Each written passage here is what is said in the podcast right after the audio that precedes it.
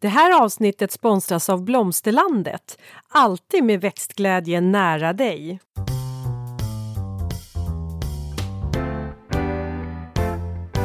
Välkommen till Ulrika och Lindas trädgårdspodd. Och det är jag som är Linda Kjellén, trädgårdsmästare. Och det är jag som är Ulrika Levin, trädgårdsdesigner. Och vi har faktiskt kommit till den femte och sista ja, avslutande delen i vår följetong om färg, Linda. Och vi ska prata om gult, aprikost och orange i det här avsnittet. Jag tycker faktiskt att vi kan summera det som att vi har sparat de vackraste färgerna till sist, enligt min mening. Ja, och där tror jag att några av våra lyssnare är oeniga med dig. Ja. För som jag har sagt tidigare, att om det är någon färg som kunder säger att de inte gillar, eh, i varje fall de, de jag träffar, så är det färgen gult. Ja, jag, har en, det finns en teori där som jag har, ja. men jag kommer med den sen. Ja, du tar den lite senare. Ja, lite senare. Eh, sen har vi ju en liveshopping eh, nästa vecka den 29 juni för Blomsterlandet. Eh, ja. Då ses vi klockan 13.30 på Blomsterlandets hemsida och vi sänder direkt ifrån butiken i Gävle och vi kommer prata om ett favoritämne, trädgårdsrosor. Mm, kul! Ja. Och till alla er som, som eh, inte har lyssnat eh, på vår följetong, gör det för att i det första avsnittet, avsnitt 79, där avhandlar vi färglära, färgerna vitt och grönt. Och sedan har vi pratat om blått och violett, eh, silver, svart och silver och svart. Och sedan så sist hade vi nu då rosa, rött och purpur. Eh, många växtförslag och det blir det ju idag mm. också. Både perenner och sommarblommor, självklart som vanligt. Ja, lite lökar. Mm. Men du, Ja. Kära Linda!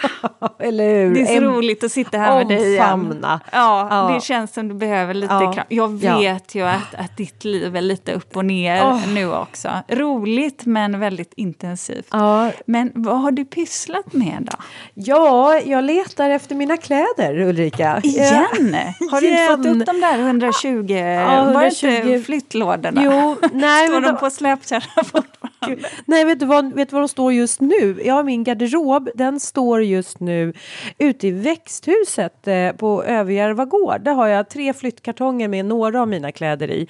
Sen har jag två flyttkartonger ute på min mammas landställe och sen har jag en flyttkartong ute på Åsby och sen har jag en liten handväska med lite saker i i mina barns lägenhet. Ungefär så splittrat är livet just nu och snart är det midsommar. Ja, snart. Det är ju för bövelen imorgon. Ja. ja. Härligt. Men Midsommarklänningen, vad fasiken har jag gjort av den? Kan man klä sig i eh. fiberduk? jo, absolut. Jag vet i alla fall vad jag har. Fast ett, ja. ta, ta liksom, eller ta lakanet, sängens ja. lakan där på morgonen. Fast då kanske Jonas får gå naken då, ja, för det har ju bara det. ett lakan. Ja, du ser, vi har ett litet problem här. Det är att vi inte hittar våra saker. Vad, vad har vi i vårt liv? Ja, ja. fy, fy. Uh, ja, mm. ibland, ibland snurrar det på väldigt, väldigt fort. Ja. Ni kommer landa i det också. Mm. Ja, det gör vi. Det, och faktum är så här, allt är ju självförvållat. Vi hade faktiskt kunnat valt att bara bo kvar och inte göra en total livsförändring. Mm. Men nu har vi gjort det och då ska vi ta oss igenom det här. Det är bara att det är ju ganska rörigt under tiden. Mm. Så är det ju. Ja. Jag måste bara säga att på tal om det här med färg, Linda, vilket öga du har. Eh, jag tänkte, jag fick ju, eh, du messade mig för ett tag sedan eh, bilden på, mm, på huvudbyggnaden på Åsby. Ja, som är ja, ommålad. Så snyggt kan jag bara säga. Vet du, jag upplever färgen bara som självklar mm. på huset. Den blev väldigt, väldigt fin. Ja. Alla de nyanserna. Du har ju mm. ändå jobbat med, är det tre? Ja, Eller det var fem alternativ hade jag. Ja, men ja. hur många nyanser har du på huset nu? Nej, det är uh, fyra är det. Ja, eller ja, hur? Mm. Det är fyra stycken är det. Ja. ja, men det blev fint. Det blev, det blev jättefint. Blev det, det blev verkligen. det verkligen. Ja, det blir en helhet. Blir det. Mm. Ja. Jaha, och gud, nu ser du alldeles ivrig ut. Vad har du uppysslat med? Det känns som att du vill äh, ut med det. Tala om det för oss. Ja, nej men jag... Eh, jag kan säga så här. Jaha. Jag är lite ledbruten. Jag gjorde en sån jävla vurpa. Nu svor jag. svär? Ja. Ah. En praktvurpa i trädgården.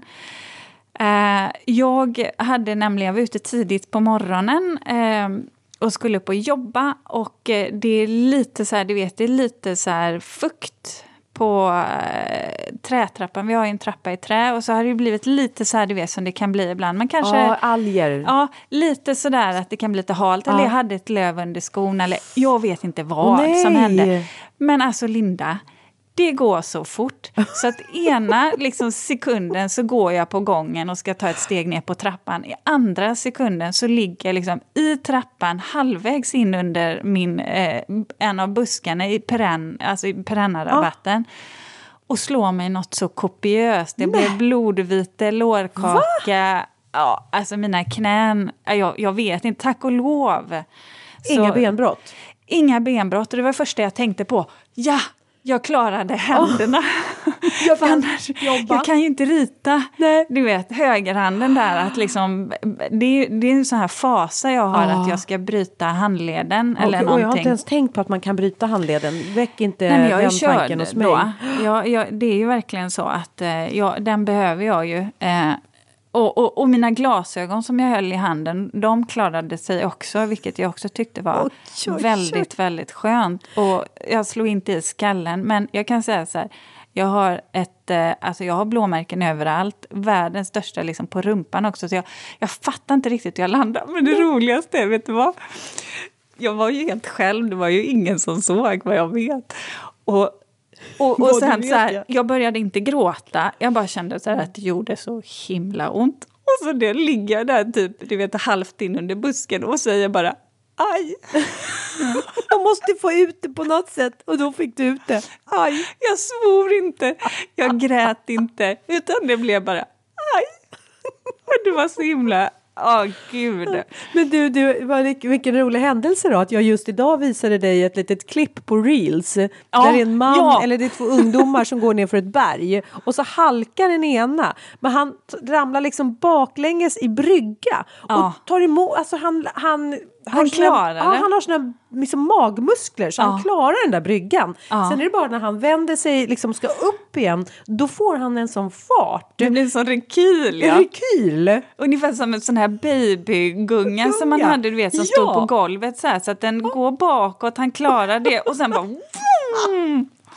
Och då far han bara rakt in i en buske som står liksom lite nedanför det här ha- hala berget och bara försvinner in och då har han ju händerna så här upp i luften som att han är på väg att ska börja flyga Ja. och han bara flyger rakt in i busken och försvinner.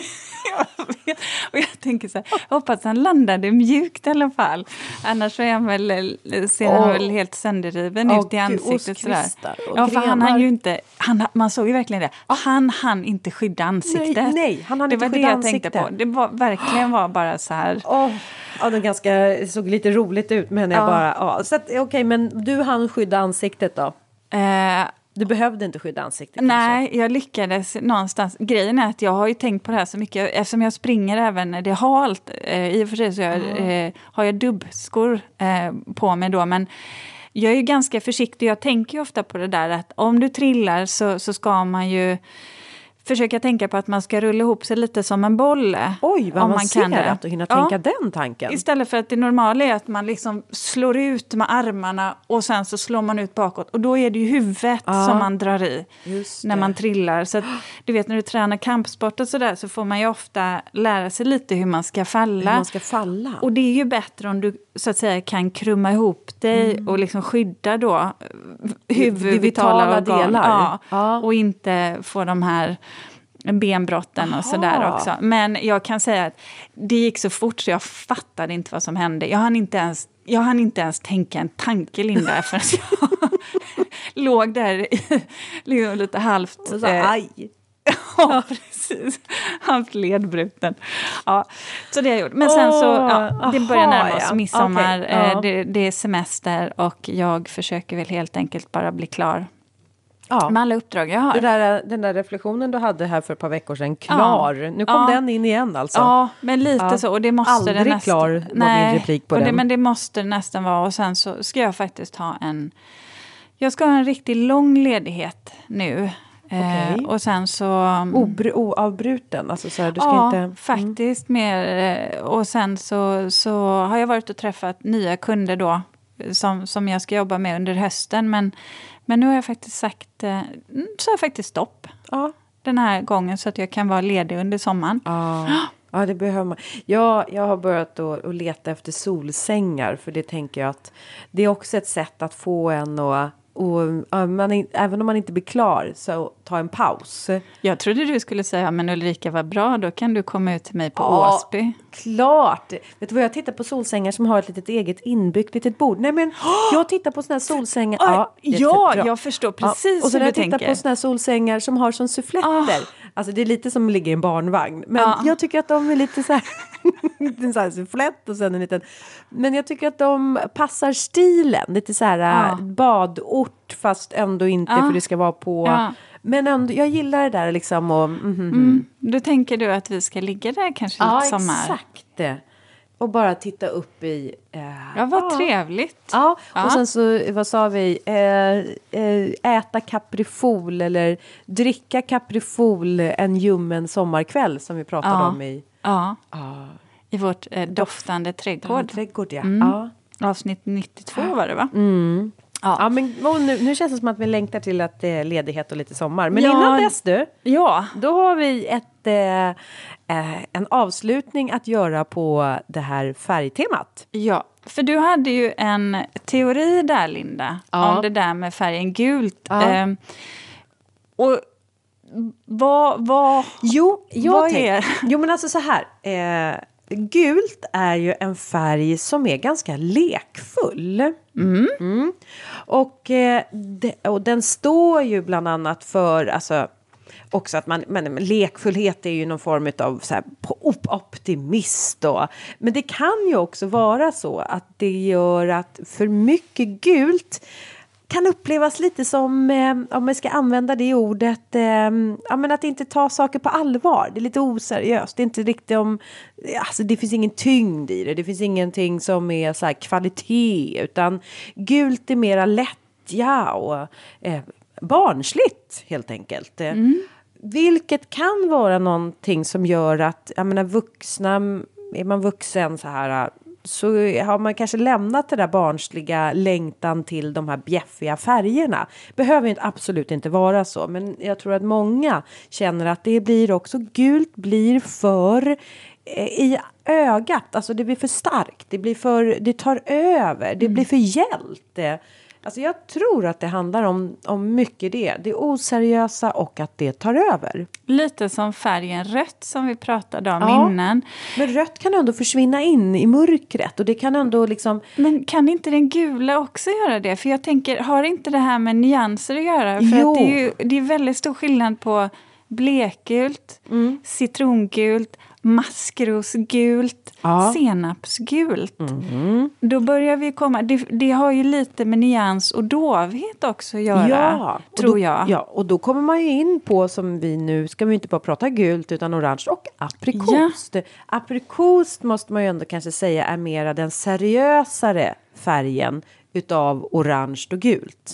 Om jag får uttrycka det så.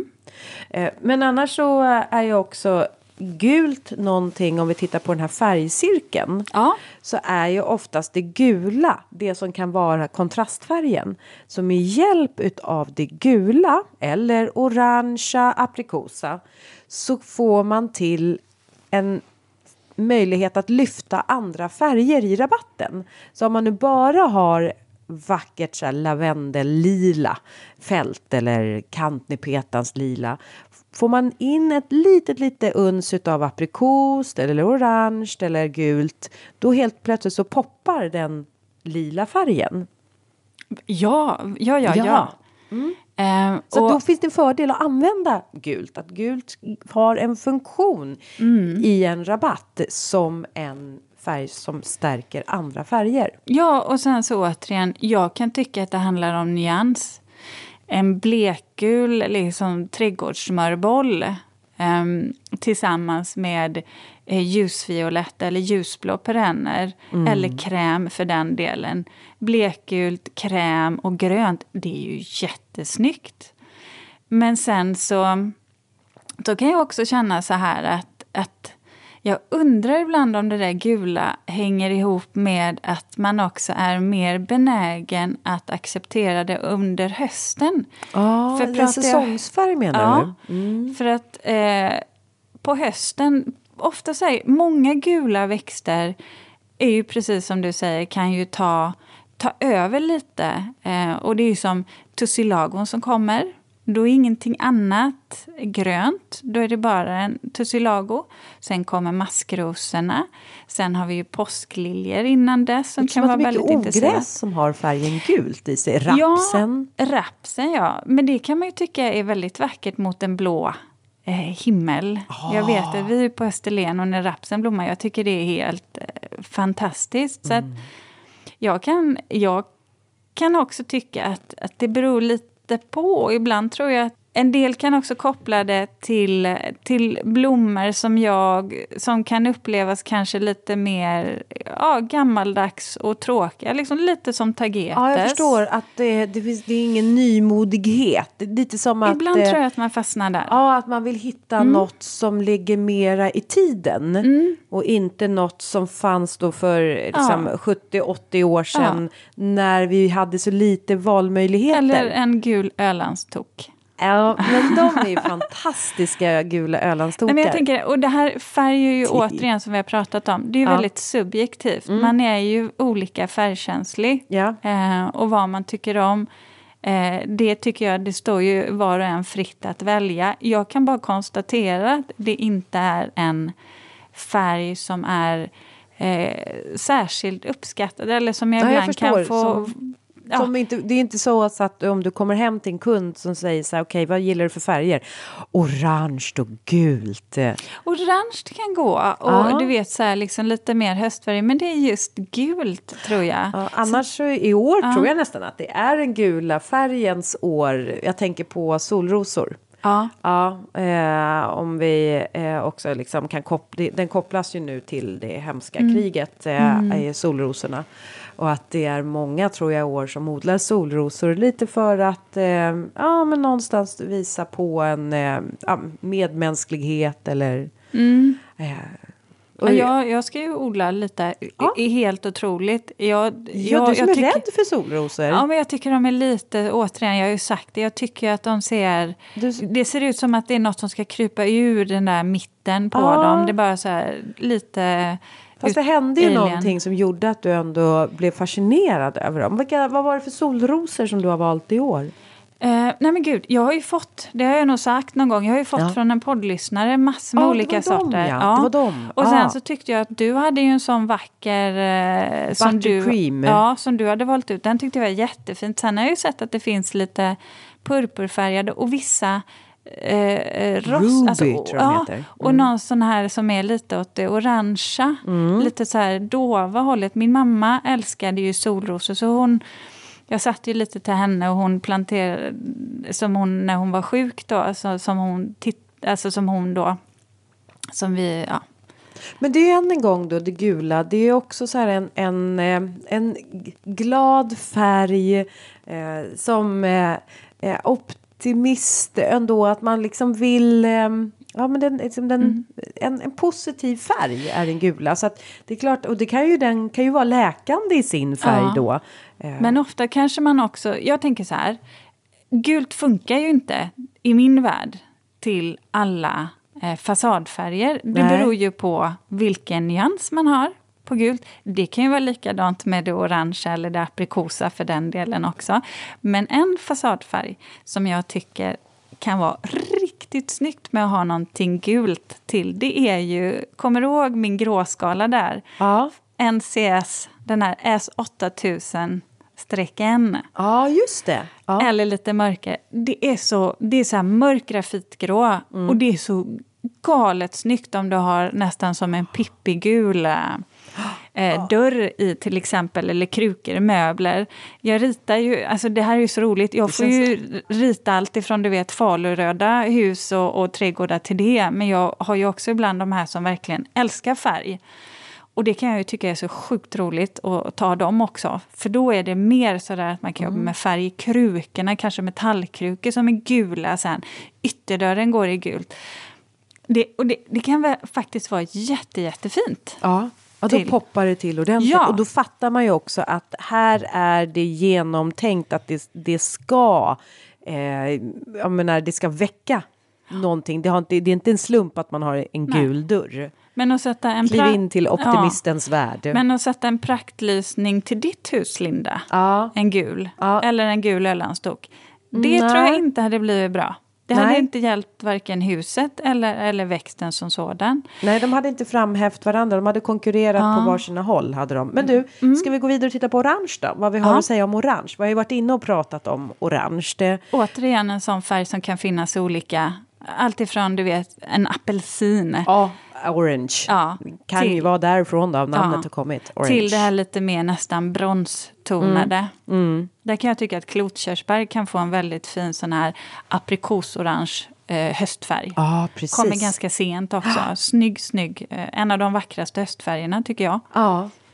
Ja, jag, jag, jag kan hålla med dig. Mm. Vad, med vad dig. tycker du om orange? Eh. För jag, återigen, jag får för mig så här, jag tänker på när jag tittar lite på våra hus som vi målar om så, här, så, så känns det som att du är lite mer dov Mm. och jag kanske är lite klar, mer klar i, alltså klarare färgskala. Eh, har jag tänkt på. Vad, vad tycker du om... Kan du gilla en sån här blomma som är liksom nästan apelsinorange med lite mörkvioletta toner? Eller går du mot det här eh, lite dovare? Dämpande Mm. mera jord, eh, att det har tagits in där, dämpat ner det. Mm. Eh, ja, det skulle jag nog säga att jag gör. Och det är nog för att eh, jag använder mig av trädgården eller mitt hem till exempel mera för att varva ner. Och de här lite starkare färgerna, de har ju motsatt effekt. Så omedvetet så väljer jag dovare färger för att skapa lugn runt omkring mig. Och inte att mitt öga ska så gasas upp av färgimpulser. Kan du tänka vad jag hade i min dotters rum eh, när de var små, mina döttrars? Innan hade vi du orange? Vi hade en rosa Ja. tapet med apelsinorange eh, mönster i. Ja, det var ju poppigt. eh, ja, var det. verkligen. Ja. Eh, Men, nej men så att ja, jo men det kan jag nog säga. Däremot så när jag liksom läste på lite om färgen så förstod jag också att med hjälp av orange så kan man eh, Liksom, om man har, känner sig deprimerad så ska man omge sig med färgen orange därför att den är just liksom läkande och uppiggande är den. Eh, Jag tänker också mycket på så här, italienska villor. Så här, putsade villor som också kan gå, men också kanske så här funkisvillor som gärna kan gå i den här orangea, ockra. Mm, lite brända. Då pratar vi Bränt. om brända toner. Ja, bränt pratar vi om. Ja. Mm. Och precis, och det är återigen där orange blir ju en sån... Du har Mm. ju en sån variation. I en del stenar så här, som man klär fasader och så med kan ju faktiskt dra åt det här lite brända. Mm. Eh, vi har ju mycket grått i, i vår svenska sten men det finns ju också sten som har lite mer av det här eh, bronsaktiga i sig. Kan ju vara jättefin eh, i- ifall man går mot den färgskalan. Gjorde jag faktiskt ett, eh, en trädgård nu nere i Västervik. Jaha, Mm, där Okej. de har den typen av sten. De har faktiskt sten från, jag tror Astrid Lindgrens Värld. Eh, de köpte loss lite från ja, eh, vadå när de byggde? Ronja Rövardotters, eh, sl, eh, inte Jaha. slott eller på borg Ja, där. ja. Så, ha- så då klädde de en del av huset i det. Eh, väldigt snyggt. Så att nu går vi i en färgskala som just är den här lite varmare, varmare tonerna. Mm, Inte gult, men orange, eh, lite rosa, purpur. För det finns ju, om jag, jag bara en, en eh, perenn som bara ploppar upp, vi ska prata om växter sen, men en perenn som poppar upp i mitt huvud just nu som är en ganska ny förälskelse för mig, det är nejlikrot. Åh, det var så roligt, Linda! du kommer förstå varför. Jaha! Ja, är nejlikroten den, och liksom, eh, jag vet inte om de är släktingar, men även humleblomster. Att de, de färgerna, och just humleblomster, den vilda humleblomsten, ehm, den tycker jag i färgerna att den är så... Ja. Ah, Den är jättefin. ja. Det är den verkligen. Mm.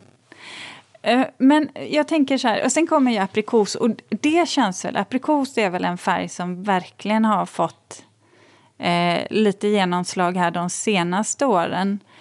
Både i form av, tycker jag, just det här med medaljer, luktärtor. Alltså det, är många, det känns som man har eh, odlat fram, förädlat många sorter just i den här aprikosnia, ah. aprikosa-nyansen. Ah.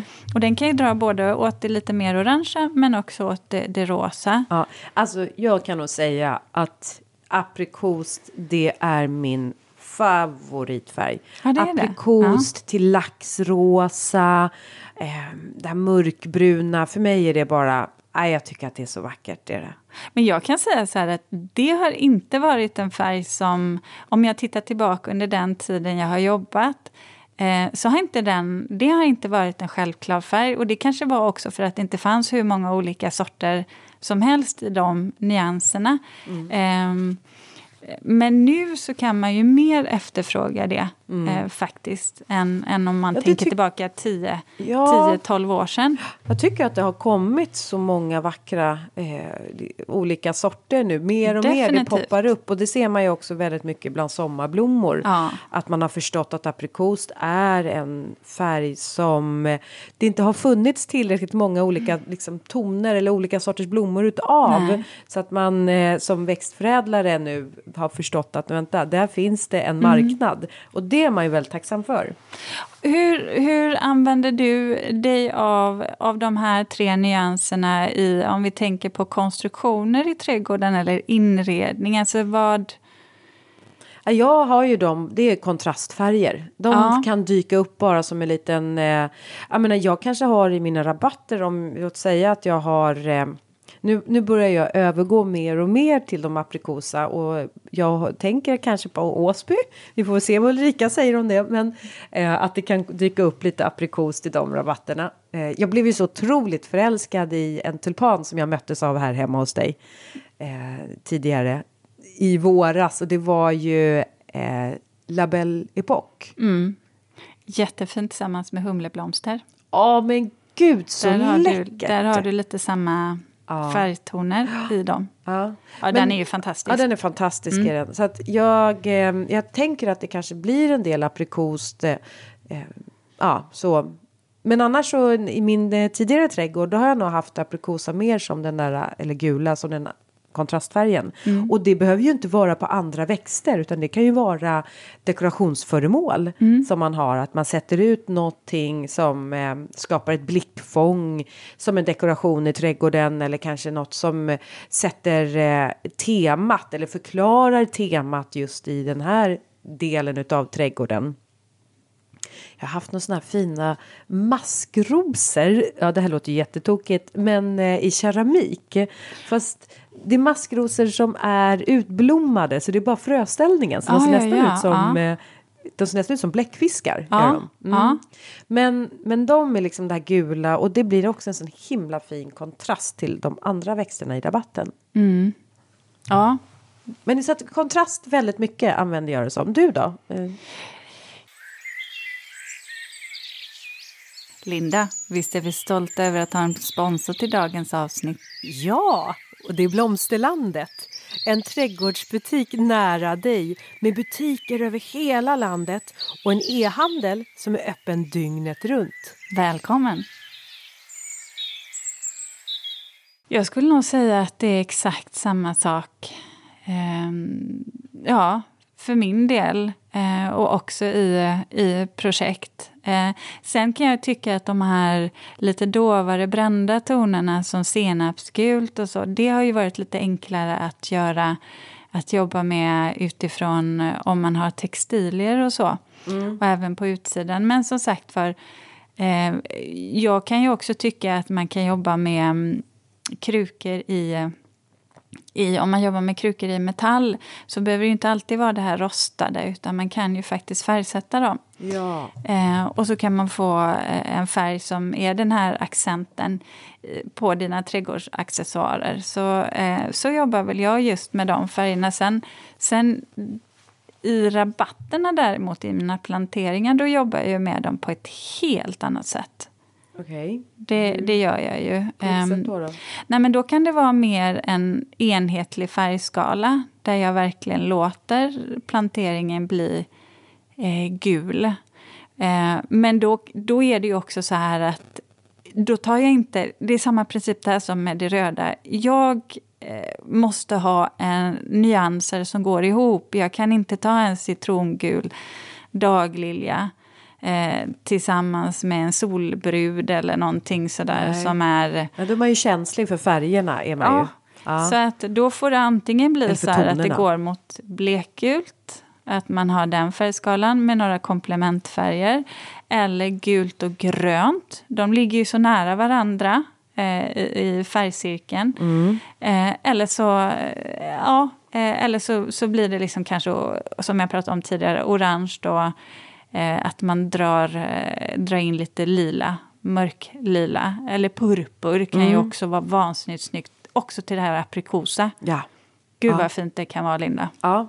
Eh, ja, verkligen. Jag tänker på en rosenskära. Som, eh, man är ju van med rosenskäror att de blommar i antingen vitt med en liten gul mitt där. Eller också rosa är ju den absolut vanligaste. Men det finns ju citrongula rosenskäror. Ja. De vill jag verkligen tipsa om. De är, de är verkligen citrongula men ganska milda i färgen ändå. Väldigt vacker. Ja, Santos heter de. Mm. Med X stavas det då. Eh, den eh, blev jag väldigt, alltså den hittade jag här för två år sedan och blev så här, den där måste jag ha. Så den odlar jag nu på Överjärva. Ah, bland annat. Jag tycker den är jättefin. Det är precis den där lite milda gula Ja. färgen som är väldigt vacker. jag tänker på citrontulo. Ja, Ja, jag blir lite sugen på citrontulo. ah, ja, ja. Det Jag finns fattar. citrontulo längre. Jag vet inte. Det var väl, jag har inte ätit smågodis sedan jag var typ 40. Va? Faktiskt. Nej, men jag äter choklad och kolor, men jag äter inte sånt med massor med färgämnen i. Jaha. Jag bara tänkte det känns väldigt onödigt. Oj, ja, nej, jag, den, den, så, har inte jag, så långt har inte jag kommit. Jag, Nej. jag är allätare förutom att jag då är vegetarian. Ja, Ja. jag tycker det är väldigt onödigt att äta kött, säger jag då. då. ja. Ja. eller? Ja, nej, Ja. Man, man får, man, vet du vad jag tänker än en gång? Man, eh, alla får göra som man själv vill. Jag Ja. säger ingenting. Utan, Det är eh, bättre för hälsan att äta mindre kött, kan man väl bara konstatera. Ja. Jag är köttätare Ja. som i princip aldrig äter kött. Nej. Så säger jag. Ja, Mm. Aj, och jag, är- jag, jag är en sån här som, eh, jag äter ingenting som har haft ögon. Nej, Eh, jag skulle så gärna vilja komma dit hen. Eh, Jag har ju såna problem med järnvärdet där. Så att, Ja, men det eh, har jag också, men det finns tabletter att ta för Ja, det. men det funkar ju inte alltid, Linda. På riktigt. Nej, jag har ju glömt bort mina. Ja, och alltså man... Så här, ja, nej, jag vet Nej, inte om jag ska säga Nej, det. du säger ingenting för jag vet vad du är ute efter. Va? Vi bara låter det vara. Ja, Ja. nej, det var en rolig historia, men vi kan... Nej, vi låter det. Eller? Låta den alltså, vara. vi tar den sen när vi har AV, du och jag.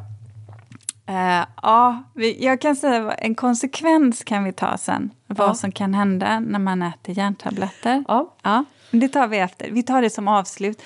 För blir det inget bra så kan vi klippa bort det. Ja, Ja, så gör vi. Titta, vi äger Ja. podden. Ja. Eh, men du Linda, eh, ska vi... Ska vi, ehm, ska vi Ja, vad ska vi nu Ulrika? gå in på hur man bygger upp en rabatt? Ja, det gör vi.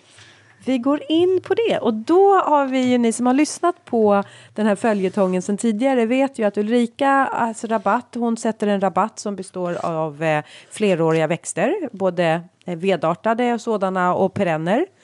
Och jag fyller på med eh, lite lökar och sommarblommor. Ja, så är det ju. Ja, Ja. så är det. Så Ja. nu får vi se och då tänker vi att du Ulrika, du börjar. Ja, det Mm. gör vi. Och då är det ju så att säga tre sektioner som vanligt. Vi har en kantväxt, vi har ett mellanparti och vi har det bakre partiet. Och någonstans det främre partiet, kantväxten, någonstans mellan 20 till 40 kan vi säga. Mm. Det bakre 40 till 80-90, eller mittenpartiet 40 till 90 ungefär. Och därutöver är det bakre partiet då. Så då, då, får vi, då kör vi tre kantväxter. Och nu så här. Nu har jag liksom funderat, skulle jag ta den blekgula? Det här är så svårt. Ja. Ja. Men jag gick mot en aprikosa nu. Och det var jag glad över också. För Ah. det kände jag, det där kan jag ta rygg på. Inga problem. Jag tänkte Ja. faktiskt så. Jag har ju ibland eh, utmanat dig en del. Ja. Eh, det är ju inte så där superenkelt om man bara ska använda en färg när man ska göra en rabatt. Om det inte är typ violett eller vitt, eller grönt för den delen. Eh, men om man nu tänker sig då att vi ska ha en kantväxt. Ja. Tre stycken skulle jag vilja säga. Och då kommer faktiskt nejlikroten in, som du pratade om. Jaha.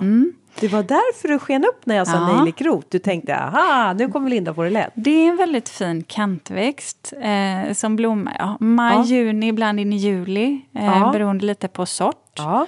Eh, fin skir och lite flerfärgad. Och jag tänker på en sort som heter Mai Tai. Mai Tai. Mm.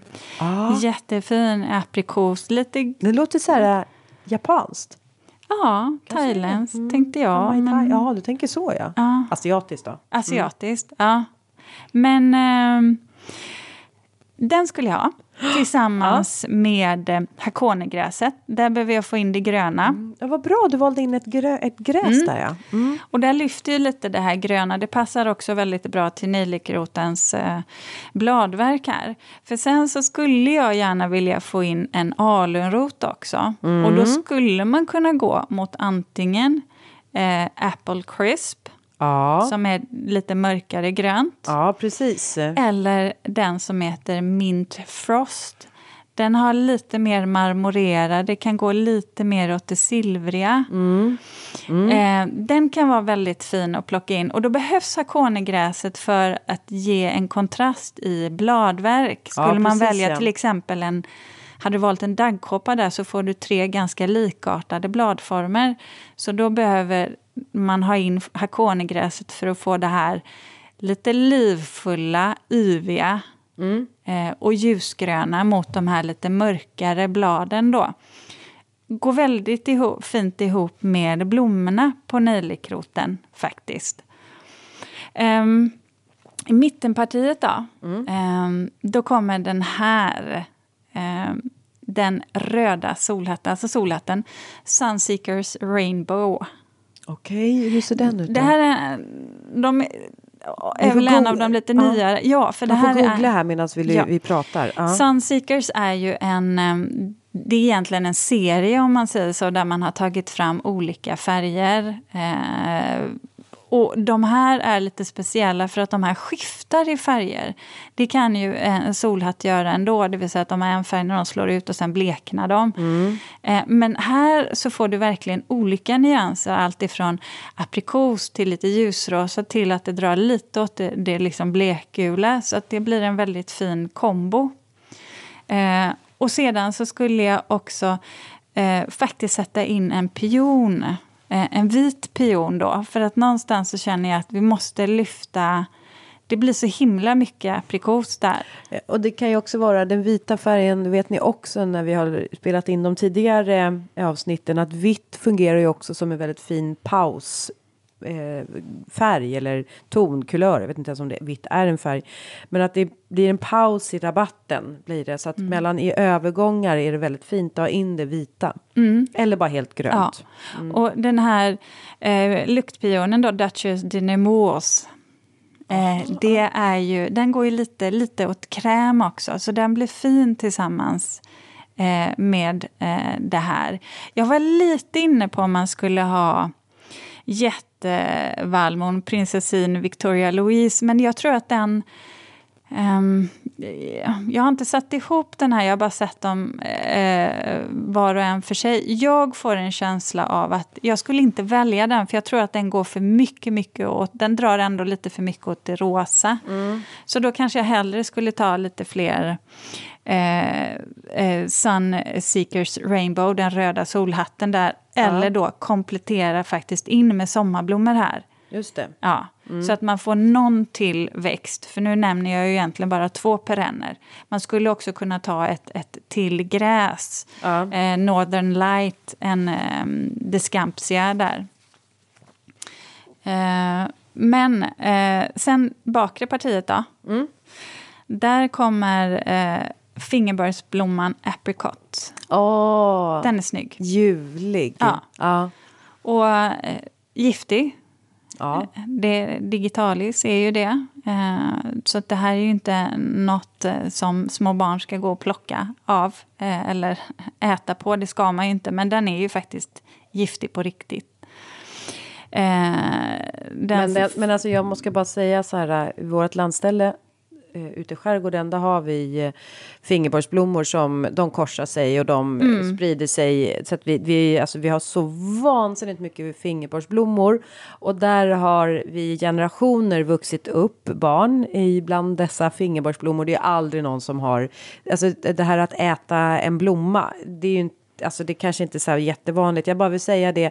Vi ska ta, vi ska veta om vad vi planterar för någonting. Men vi ska inte bli så avskräckta så vi inte planterar. Därför att de allra flesta blommorna är ju på ett eller annat sätt giftiga. Så att vi får liksom, man, man, man ska veta om det. Men sen så, ja. Förgiftningsfall är ju ovanliga Ja. eh, för den här blomman. Men man ska veta om att den sänker ju hjärtfrekvensen. Ja. Vi har ju det i eh, våra I mediciner. mediciner, ja. Mm. Ett, eh, Så att man bara tänker till och kanske inte just det som barnen eh, ska använda när de ska göra sina röror och leka mat eller gå och plocka av. Sommarbuketten kanske man inte så här, Nej, oh, så att man tänker på det eh, ändå. Eh, men den är ju väldigt fin. Sen skulle jag faktiskt vilja sätta in ett japanskt gräs. Eh, japanskt gräs, Gracillimus, blommar ju inte men får väldigt, väldigt, väldigt tunna blad. Nästan som ja, så här nål, alltså trådar. Ja. Men väldigt, väldigt snyggt. Och sen skulle jag faktiskt då plocka upp det vita och slänga in en violruta Splendid White. Ah, violrutan kom in där också. Mm. Ja, för att få de här lite... Vävande också. Ja, precis. Och det här lite svävande till, till fingerbördsblomman. Hade man nu velat slänga om någonting så hade man faktiskt kunnat gå och blanda in lite mer purpur. Och då hade jag kanske valt en rödbladig alunrot istället. Och sedan i bakkanten så hade jag kanske valt eh, eh, en... Eh, åh, eh, Ska jag hjälpa dig? Ja, de här jättehöga fläckflockel Aha. i bakkant. eh, Ja. Purpureum. Då skulle man också, man kanske skulle eh, sätta in en, istället för den vita pionen kanske man hade tagit en kärleksört. Som går lite mer åt purpur. Det kan också bli väldigt fint att Ja. lyfta det där. Då får man en helt annan färgsättning. Just det. Mm. Men som sagt, om man nu ska hålla sig till det aprikosa då, så eh, var det första alternativen som du har sagt där tycker jag ändå. Ja, Ja. ja. men Eh, du då? ja. So sommarblommor? Sommarblommorna då? Okej, då, då ska, det är, jag tycker ju att det är så svårt att begränsa sig. Jag, är, jag är, tycker ju... Ja, man, men det är ju det här nu. Nu har man ju, ju större rabatter desto mer får man plats i dem. Eh, men okej, om jag ska börja då med den där som jag tänker låga partiet längst fram som också blir som en marktäckare så är det buskkrasse. ah, Och då tänker jag mig en sort som heter Salmon Baby. Den blir ungefär 30-40 centimeter och den är aprikos. Är den. den slår ut och är lite som må- många blommor just där. De slår ut och är ganska starka i sin färg. För att sen ju äldre blomman blir mattas den ner och blir nästan alltså så här aprikos eh, eh, krämfärgad. mm, jag var tvungen att googla den lite för att se. Ja, Ja, eh, spännande. Ja, Mm. Salmon Baby. Eh, och den här har jag själv på odlingen på bland annat på Överjärva och kommer ha den även på Åsby i framkant på odlingsbäddarna för att jag odlar ju så här upphöjda odlingsbäddar och då blir det lätt att de där äh, upphöjningen där äh, kanten blir lätt en liten grogrund för ogräs. Så täcker man den bara med någonting som man inte behöver liksom sköta om, till exempel krasse, då, äh, då blir det både vackert och så slipper man ogräset. Mm. Eh, Så den, den har jag odlat mycket. Salmon Apricot heter den. Eh, sen är jag ju väldigt förtjust i en, om man liksom hopp, hoppar upp nu lite i höjd, nu är vi uppe på kanske 50 centimeter. Mm. Är du i mittenpartiet då eller? Ja, eller egentligen vi börjar väl att komma in till mittenpartiet. Det är det här faktiskt du partiet skulle, före. Du skulle kunna ha den som en kantväxt tänker du då? Ja, eller att den, eh, den kommer direkt efter kantväxten. Jag Ja. kanske har fyra partier då. Ja, fast Ja. du har ju 50 till 90. Du, du kan ju slänga in flera eh, höjder. Ja. Ja. vi säger mittenpartiet. Ja, men okej. Då kommer nu sommarrödbäcken. Sahara. Mm, Alltså den är ju bara så ljuvligt läcker är den. mm, den är fin. Eh, och ganska så här kan vara ganska mörk i liksom sin, i sin ton. Eh, kan slå över nästan mera åt det liksom rosa. Det är ju så med aprikos. Aprikosa blommor har ofta antingen touch av det lite rosa, gammelrosa. Eller också kan det även finnas med lite gult i den. Mm. Men eh, jag är ju väldigt förtjust i den sommarrudbäcken. Fin också som snittblomma. Och eh, vill man ha någonting som i formmässigt står i kontrast till sommarrudbäcken så tycker jag mycket om, eh, eh, vad är nu den heter, nu måste jag också tänka här nu, blårisp. Ja, Och blårisp är för mig så här, det är så lila eternell precis. man har i buketter. Man bara, ja. Men det finns blårisp som är aprikosa. Och den här heter Cutie Apricot, heter den. Den, och den får ehm, ja, men, eh, helt annan form på blomman som då lite mera nästan vertikal i sin form som en eh, kolv som är på vertikalen kan man säga. Eh, väldigt, väldigt vacker tillsammans då med eh, Sahara. Eh, och sen då kommer vi upp lite högre. Då måste jag bara in med en dahlia. Ja. Och jag har sagt det tidigare att jag har ju satt ihop en sån här egen utvald kollektion med tre olika sorters. Den ena var Rosette Oxalis och så var det eh, en eh, kungslilja och sen så var det den här dahlian, Cornel Bronze heter den. Men om jag nu bara plockar ut Cornel Bronze ur den här kollektionen och sätter in den i den här rabatten så är det Cornel Bronze är den är nästan klotformad så plockar man loss den när man knipsar loss den då blir den bara som en enda stor boll. Och den, ja, den börjar att blomma lite åt det cerisa hållet. Men inte mycket, men lite tonstarkt. Och sen ju äldre den blir desto mer bara bronsfärgad blir den. Den är superläcker. ja, spännande att se Ja. den sen. Eh, Cornel Bronze Ja. heter den. Eh, sen har jag också, jag gillar ju än en gång, lite som du med din fingerborgsblomma som kommer upp som små spjut Ja. Mm. så här i rabatten lite längre bak. Så har jag en, och det är faktiskt gladioler igen. Mm. Och då finns det en mix som heter Fiddekulla. Mhm. Och den mixen eh, består av en massa olika, eller massa, men olika sorters pastellfärgade gladioler. I allt ifrån eh, ja, men så här milt rosa till det här milt gula till det aprikosa. Eh, och så in med den där, för då plockar den liksom upp både det, apriko, det, det rosa i de som går åt det rosa hållet eller det gula i de som går åt det gula. Och så kommer de här spjuten upp. Ja, there you have it. Ja, vad bra. Ja, mm. Då har vi fått lite... Jag, jag sitter här, jag blev, blev lite tyst. Jag försökte bara minnas alla... ja, du försöker minnas den här uh, rosenflocken, eller? Nå, jag tänker, jag, jag eh, tyckte mest att du beskrev... Fläckflockel hette den väl? Nej, Ja, fläckflockel var det. Ja, Eh, ja. Och det finns ju olika eh, sorter där, både i höjd och i, i färg. Men då tänker jag mig någon som är lite mer purpurfärgad. Eh, nej, jag satt mest och funderade på... Jag blev lite nyfiken på alla dina förslag. Ja, Så jag så att försökte du göra... visualiserade dem framför Ja, dig så här. mentala anteckningar där. Ja. Eh, jag, jag tror att jag får lyfta, Mentala lyssna, om, ja, lyssna om avsnittet igen. Jag tror att det är enklast faktiskt. Eh, men du, sen är det ju så här att jag tänkte bara att vi skulle nämna det. För nu har ju vi pratat om färger utifrån ett mänskligt perspektiv.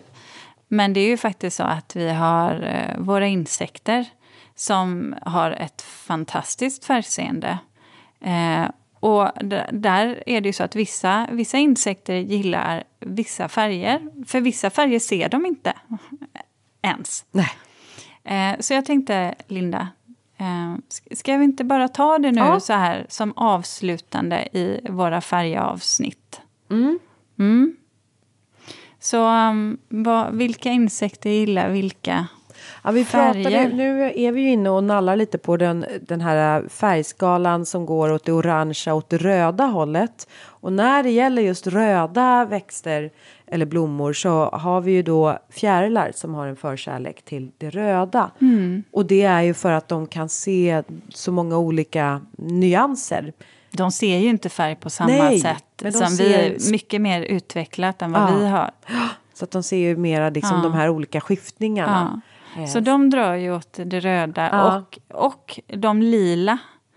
Verkligen de Lila riktigt också. lila eh, blommorna. Mm. Humlor då? De gillar ju bland annat den färgen vi pratar om idag, gult. Mm, gult ja. Mm. Alltså man, jag bara, det är väl en klassisk bild, en solros med en humla på. Ja, gult och blått. De, ser ju inte rött va? Visst är det det? Nej, och bin precis. ser väl inte heller det rött? Nej. Nej, den. Men däremot eh, de blåa nyanserna och ehm, eh, bin gillar ju mycket blått, grönt och de, gillar, de ser ju faktiskt färgen ultraviolett. Ja. Eh, Bin är ju också så här allätare. De är, bina är ju lite mer så här intensiva. Det är, de är lite slarviga och de är intensiva. Så här. Ja, lite som min man. Oj. Ja, är lite så här, vi, vi åker runt så här. Och humlor, de är ju mycket mer noggranna och liksom. De är ja, ju coola. Tar sig tid och ja, sådär. Och nattfjärilar och nattinsekter, de gillar ju de här Ljusa färgerna. ljusa färgerna, Ja. för de syns ju i mörkret. Ljust och doftande, Ja. då får man de nattaktiva insekterna. Så jag tänker att det är också bra att få in. Mm. Men du, har du hört det här då? Att eh, många säger att rådjur äter inte gula blommor. Ja, det tror jag inte för en sekund på. Nej, det tror inte jag heller en sekund Nej. på. Däremot, eh, men det, ofta så pratar man ju om när det gäller tulpaner och ja, men att eh, narcisserna blir ju kvar. De Ja. äter de inte och de är ju gula, det är därför. Men ja, om jag har förstått det hela rätt, av någon anledning så äter inte rådjur lökväxter vars kronblad sitter ovanför fröhuset. Aha. Mm. Hade jag ingen aning om. Nej, jag tror det, det med gult funkar inte. Eh, de kan absolut käka gula tulpaner. De kan faktiskt hemskt nog äta det mesta, skulle jag vilja säga. Eh, de kan gå på det även Nu sånt sätter som... sig Ulrika i en sån här försvarsposition. Eh, Alltså, eh, jag, position. åh, jag, jag tycker de, alltså, ja, det, det, är, det, är, det är rådjur och det är mördarsniglar och då känner jag att, ja, men, du vet, har man en köksträdgård och ska få ihop allt det här, då för det första ska man ha stängsel eller täcka in allting och sen så måste man ju gå och se så att man inte får några sniglar då istället, så ska man plocka av allting igen och så ska man hålla på sådär. Du vet, jag bara orkar inte Linda. Nej. Jag tycker det blir så sjukt jobbigt. Ja. Men, eh, nej, men jag vet att jag kom, hem, kom till en trädgård någon gång som, där, där man hade anammat det här med det gula och, lagt ut gult Duplo i rabatterna för att rådjuren eh, skulle låta det vara. Så jag, det, Aha, jag är ledsen, nej. det funkar inte. Vad konstigt. och det hade de märkt själva. Ja. men eh, jag, jag tänker så här att... Alla Ja, sätter tror bra utan de dåliga som man säger. Va? Ja, och jag tänker så här, tror, tror man att det har någonting med själva färgen att göra så var väl det ett ganska Eh, ja, eh, Bra ganska logiskt sätt. Ja, Eh, ja. Så att det är ju så här, så är det ju i trädgårdsvärlden också, att det finns ju många myter. Eh, eller saker som, som förs vidare, som Ja. kanske faktiskt, eller som är direkt felaktiga också. Mm. Eh, så det är inte alltid så himla lätt att veta Nej. om man inte har provat själv eller har Alltså kunskap. Den, ja, och det tycker jag, det är det som är så spännande att eh, vara trädgårdsmästare och jobba som trädgårdsmästare det är ju att man blir ju väl aldrig själv alltså färdiglärd utan det handlar ju om att vara med om så många växtsäsonger som möjligt och också få vara med. Jag vet, jag är en av de där som blir glad över när jag hittar en skadegörare till exempel. Att få se det med egna ögon hur det ser ut och inte bara läsa om det. Jag tycker att det är att få, få kryp och ohyra eller vad det är. Det finns ju en lärdom i det, men jag ser ju också som att inte ha kryp och ohyra i sin trädgård. Det är ju en lärdom i att man förmodligen har en väldigt fin biologisk mångfald. Mm, jag kan säga att jag balans. föredrar det senare. Ja. Ja, Så det kan jag Det är väl därför jag Men man måste ju ompröva. Som jag sa ju så här ett avsnitt tror jag att nej men jag låter pantersniglarna vara kvar för de käkar ju uh, mördarsnigelns ägg. De, för mig så är de inte ett problem, de går bara på det döda.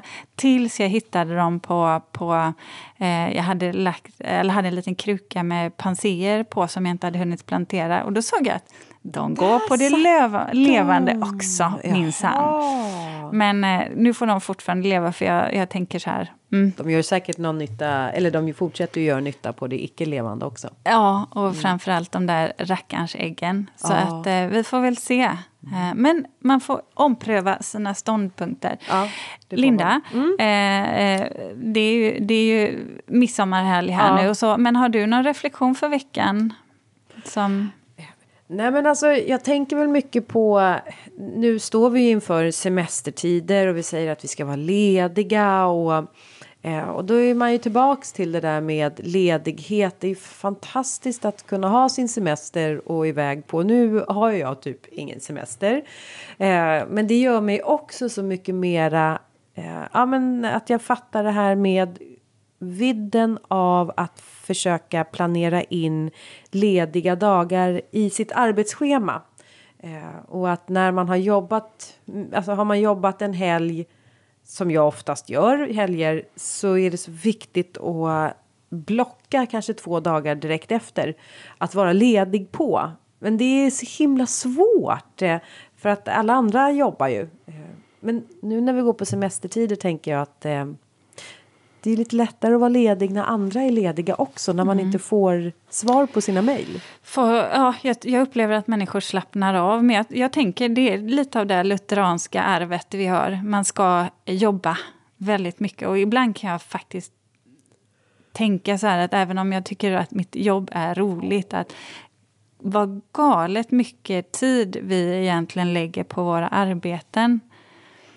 Ja, det, om, man, om man så att säga tar det som kontrast till att vara ledig. Och då tycker jag faktiskt inte att man kan räkna in sömnen, för det är ju ren reboost, ja. återhämtning. Eh, den är ju livsnödvändig. Annars skulle vi ju alla vara idioter eh, och inte, det skulle nog inte bli så mycket jobb om vi inte sov. Mm. Eh, men, eh, ja, inte konstruktivt jobb i alla fall. Nej, vi skulle vara, befinna oss zombies. där men ja, zombies. Vi skulle inte få så mycket att göra nej, eller utfört. Nej, precis. Så att, ja. Mm. Nej, men det är bara det att eh, men det är så svårt. Men nu, nu när alla andra är lediga då kanske man ändå kan ja. få sin ledighetspaus. Ska jag ta min reflektion ja, om järntabletter då? Jaha, oj då, om ska vi ska klippa den? bort det här nu eller inte. Ja, vi får väl vi se, se, då. Ja. ja. men så här, visst, det finns järntillskott um, och de får jag ju äta eftersom jag inte vill äta så mycket kött. Um, men det som händer är ju det här att det kan ju påverka magen också. Man mm. kan ju bli en lite av en pruttmaskin faktiskt. Mm. Eh, jag är, står i hissen med min lilla dotter. Vi är på en resa, så vi bor på ett hotell. Och så i hissen så står vi tillsammans med en äldre kvinna. Och då är min dotter ganska liten, hon kanske är så här fem, sex år. Och sen så av misstag eh, så, så råkar jag bara släppa väder. Jo, men du vet att det bara händer. Verkligen inget eh, tack och lov en doftfri, men, men ändå, den hörs lite grann. Och grejen är att jag ser den här kvinnans min och jag då, du vet, klappar, jag klappar på, på min dotter så här, som, åh, ja, mm, sånt kan hända, du vet. Vilken... Och jag ser minen på den där äldre kvinnan och hon bara tycker att så där gör man inte. Och jag bara, mm, ja. Och sen så går vi ut och så säger min dotter så här när vi kommer ut, mamma, hörde du den där gamla damen, hon fes. och jag bara så, ja, usch vad äckligt.